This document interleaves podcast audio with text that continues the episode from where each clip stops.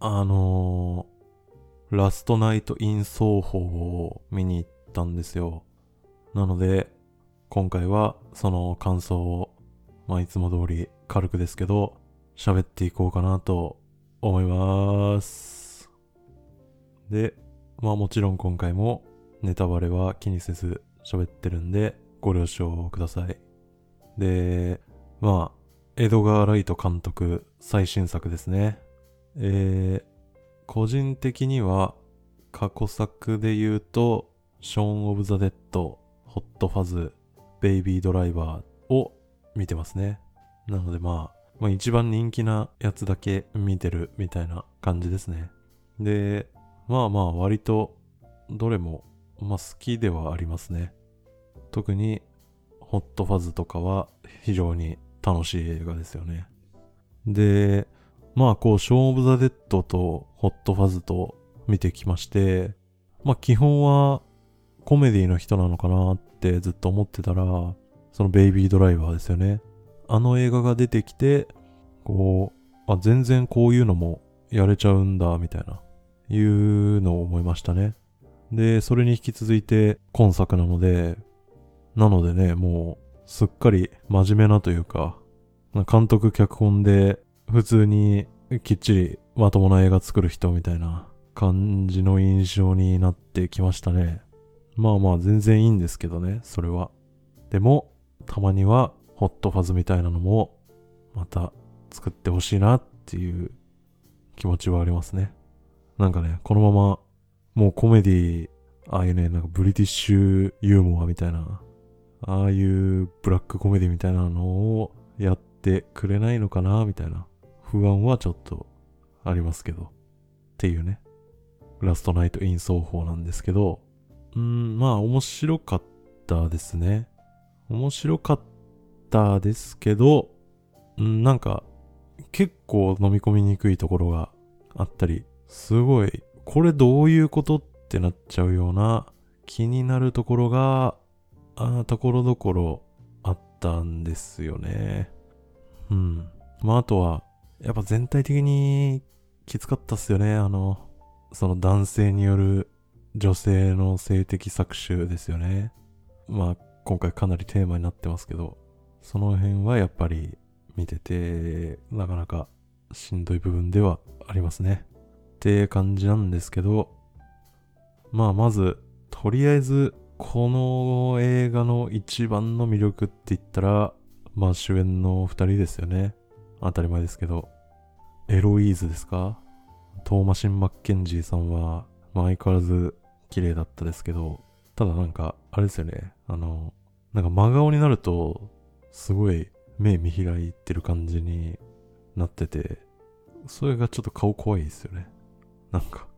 で、後半のね、あの、ハロウィンパーティーのメイクが取れてないっていう体で、終盤にかけてはずっと目元が超黒いんですよね。もうそれでなんかずっと顔怖いみたいな感じでしたけどね。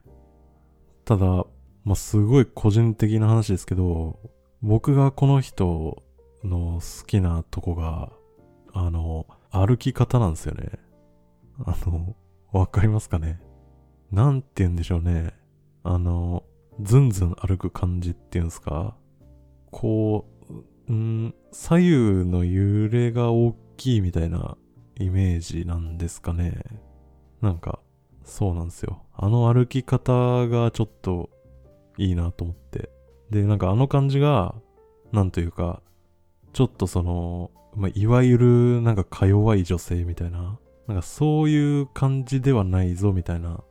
のが感じられる気がするんですよね。まあなんかそれでいいなと思っ言いましたね。で、もう一人の主演というと、えー、サンディさんですね。を演じてたのが、まあ、みんな大好き、アニャ・テイラー・ジョイですよね。で、この人は本当クイーンズ・ギャンビットで、まあ、みんな見てるから、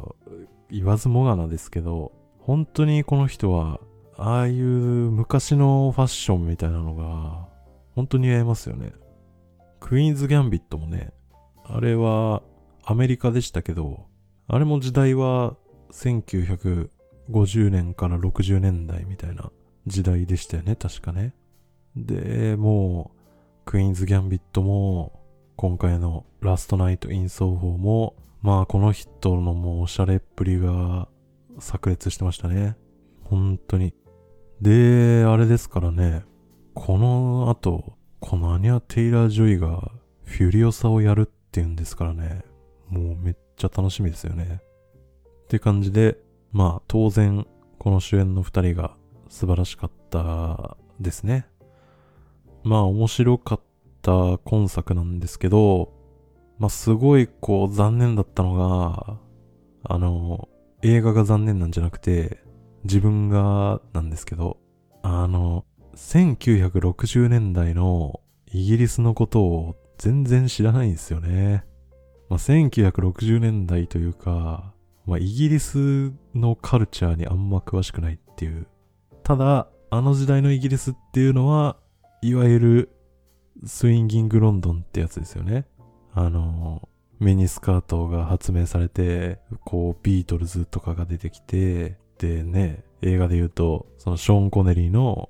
007シリーズが始まったりね。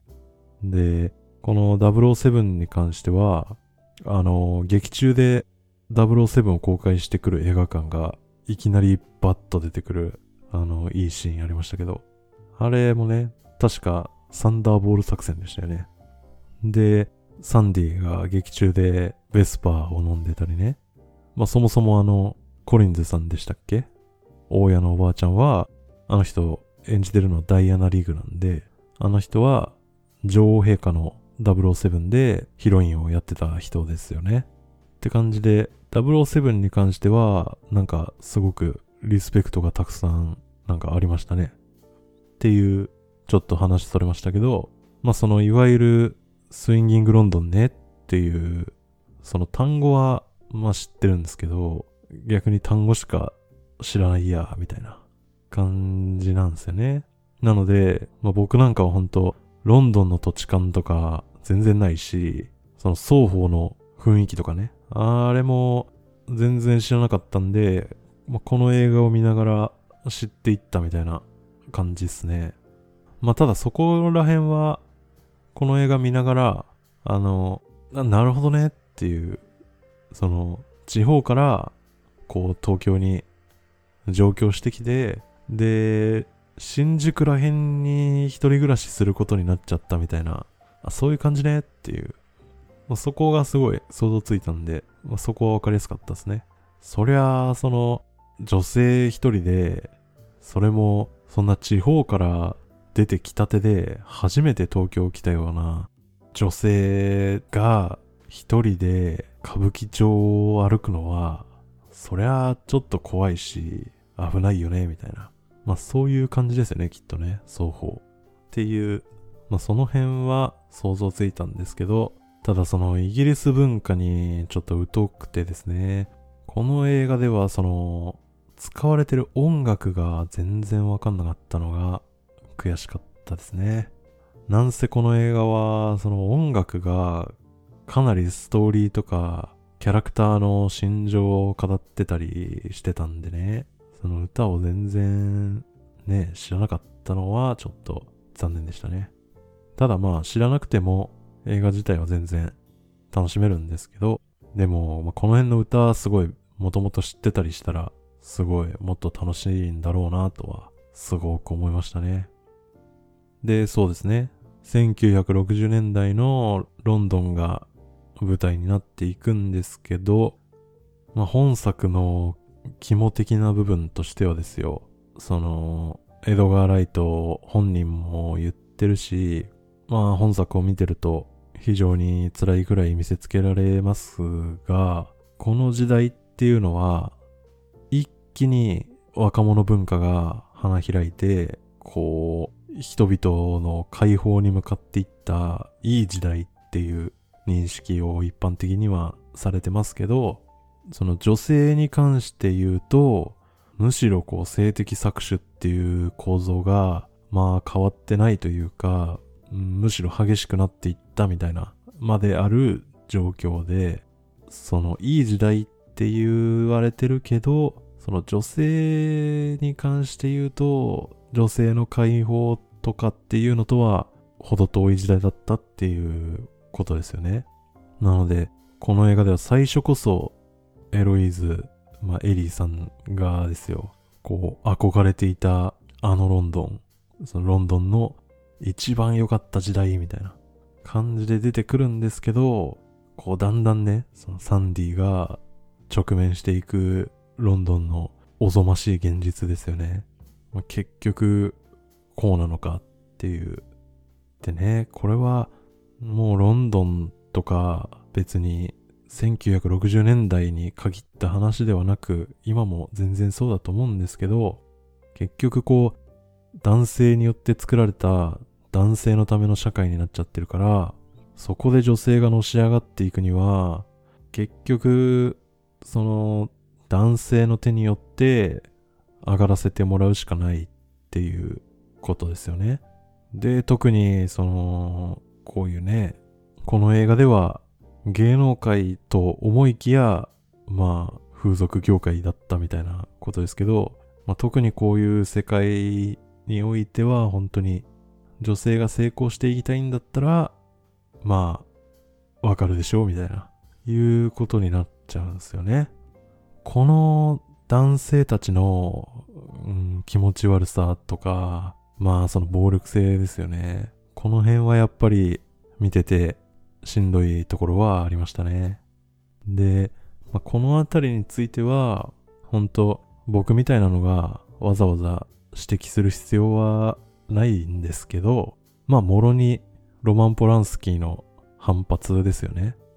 ラストナイト・イン・奏法では、無数の男たちの手が体中を掴んでくるっていう描写が、その反発のオマージュというか、まあ、ほぼそのまんまやられてましたね。でね、もうあれっていうのは、その男性が女性に向ける、まあ主に性欲ですよね。で、特に一人の女性に対して周囲の無数の男性が向けてくる性欲ですよね。その辺をすごいわかりやすく、そしてもうおぞましく視覚化してる強烈な演出ですよね。で、まあ、この映画は別に反発だけじゃなくて、もうそれこそね、血を吸うカメラとかね、まあそのテレンス・スタンプつながりで言うと、コレクターとか、まあそんな感じでいろいろ思い起こさせる映画は、まあいくつかあるんですけど、あれなんですよね。このエドガー・ライト監督が海外のインタビューかなんかで、そのラストナイト・イン奏法を作るにあたって、その影響を受けた映画っていうのを25本上げてるんですよね。25本って、もうそれ、言いたいだけだろみたいな。そんな、でね、この25本も、ほとんどね、マイナーな作品ばっかりでね、ほんとね、なんか、言いたいだけか、みたいな感じで上げてましたけどね。っていうこともありましたね。あと印象に残ってるところで言うと、エリーが1960年代とシンクロしていくとか、あの全体的な流れですよね。で、その主人公のエリーが、その幽霊というか、こう死んだ人が見えちゃうみたいな。あのオカルト的な特殊能力？あれが、一応その何か精神病の一種で、ただの幻覚とかって劇中で言い切ってるわけじゃなくて、この映画では最終的に、この能力があった結果、その、真相にたどり着くわけなんで、まあ一応本当にそういうのは見えてるっぽいっていうことですよね。多分。なんですけど、ただちょっとこの辺がよくわかんなくて、このエリーって人は死んだ人まあ、つまりは幽霊が見える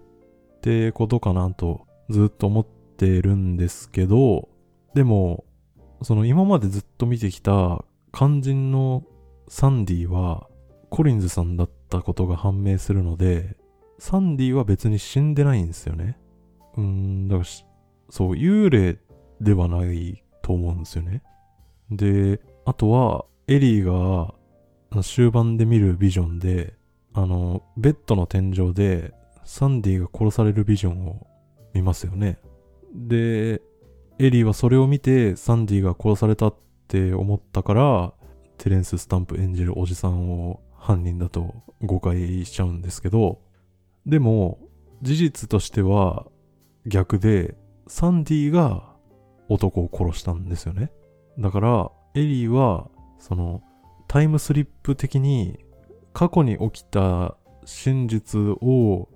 見てるっていうわけでもないんですよね。で、あとは、あの、序盤でサンディがキスマークをつけられたと思ったら、あの、翌朝エリーにもキスマークがついてたっていうくだりもあって、そこ見るとなんか、現実世界ともちょっと干渉してるっぽいんですよね。で、この辺のそれぞれが、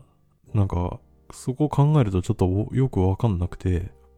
エリーの身に何が起きてるかが、いまいちこうわかんなくなっちゃうんですよね。うん、わかんなくしてるのは、これはわざとかもしれないんですけど、うーん、でも、これは、その、エリーの能力みたいなのを濁してるっていうより、んなんか矛盾的ななんか飲み込みにくいことになってんすよね。単純に。ただ、そんなエリに対する、その、劇中に出てくる何人かの対応っていうのは、ちょっといいなと思う部分があって、あの、バイト先の店主とかは、その幽霊とか別に自分はあんま信じないけど、まあここならそういうのはあるかもね、みたいなのとか、あとはエリーのおばあちゃんでしたかね、あの人。おばあちゃんなんかは、そのエリーの能力を、まあ病気とかじゃなくて、あなたの個性って言ってたりね。で、ジョン君なんかは、そのエリーに対して、まあそういう君みたいな人が、自分の身内にもいるから、あの全然何でも話聞くからみたいな感じで、結構この辺の人たちが、みんなエリーのその特殊な事情をスッと受け入れてるんですよね。まあそれは実際にエリーの身に起きてることを、まあ、大して知らないからなんとなくま軽く受け入れてるっていうのもあるかもしれないですけど、でもまあ割とエリーが変なこと言ってても、こう受け入れてるんですよね。なんかそういうキャラクターたちはなんかちょっと良かったですね。まあ本当ジョン君はかわいそうでしたけどね。ほんと、いろいろと。まあまあ、その辺は良かったなとは思ったんですけど、まあでも、やっぱりね、まだちょっと気になるところはいくつかあって、一つは、あの、後半の、その、男たちの亡霊に何度も襲われるくだりですね。で、あれが、こう、男たちから逃げてくのが、なんか単調だなと思って、で、その割に結構長いから、長いというか、何回かあるんで、飽きちゃいましたね。ただ、んなんていうのかな。あれは、こう、女性が、その悪意ある男性たちの魔の手から逃れようと思ったら、実際ああやってひたすら走って逃げて、あの、距離を取るくらいしかもう方法がないみたいなことを言ってるとも受け取れるかとか思って、うん、そう考えればまあ、この下りはまあこれでいいのかなとも思いましたね。で、ああやって逃げるんじゃなければ、まあエリーはやりかけましたけど、サンディみたいにもう殺すっていうしかないみたいな感じかなとか思いましたね。で、まあ完全に突っ込みたい点としては、テレンス・スタンプのあのおじさんですよね。あの、あのおじさんの回収はいくらなんでも雑だったですよ。なんかね、急にホットファズみたいな死に方するじゃんみたいな。ここは笑いどころか？みたいな。なっちゃいましたね。本当もうミスリードのためのミスリードみたいなね。話でしたね。で、あとは、ジョカスタさんですよ。あのー、映画のラストで、エイリーに対して、嫌々ながら拍手してるジョカスタが映ってましたね。あれ、ねえ、エリーにはもうあと1秒でも遅ければ殺されてたと思うんですけど、それでも、ここ一応関係続いてんのかいっていうね。あれは、ね、トラウマになって、エリーが嫌いとか言うより、もう怖すぎて、もう関わりたくなくねとか思いますけどね。ジョカスタやるなと思いましたね。大丈夫なのかっていう。そこでね、がっつり最後に、あっと思って終わっちゃったのが、ラストナイト・イン・奏法っていう映画でしたね。まあまあ、こんなとこっすかね。ということで、じゃあまあ今回はこの辺で。では、また次回。さよなら。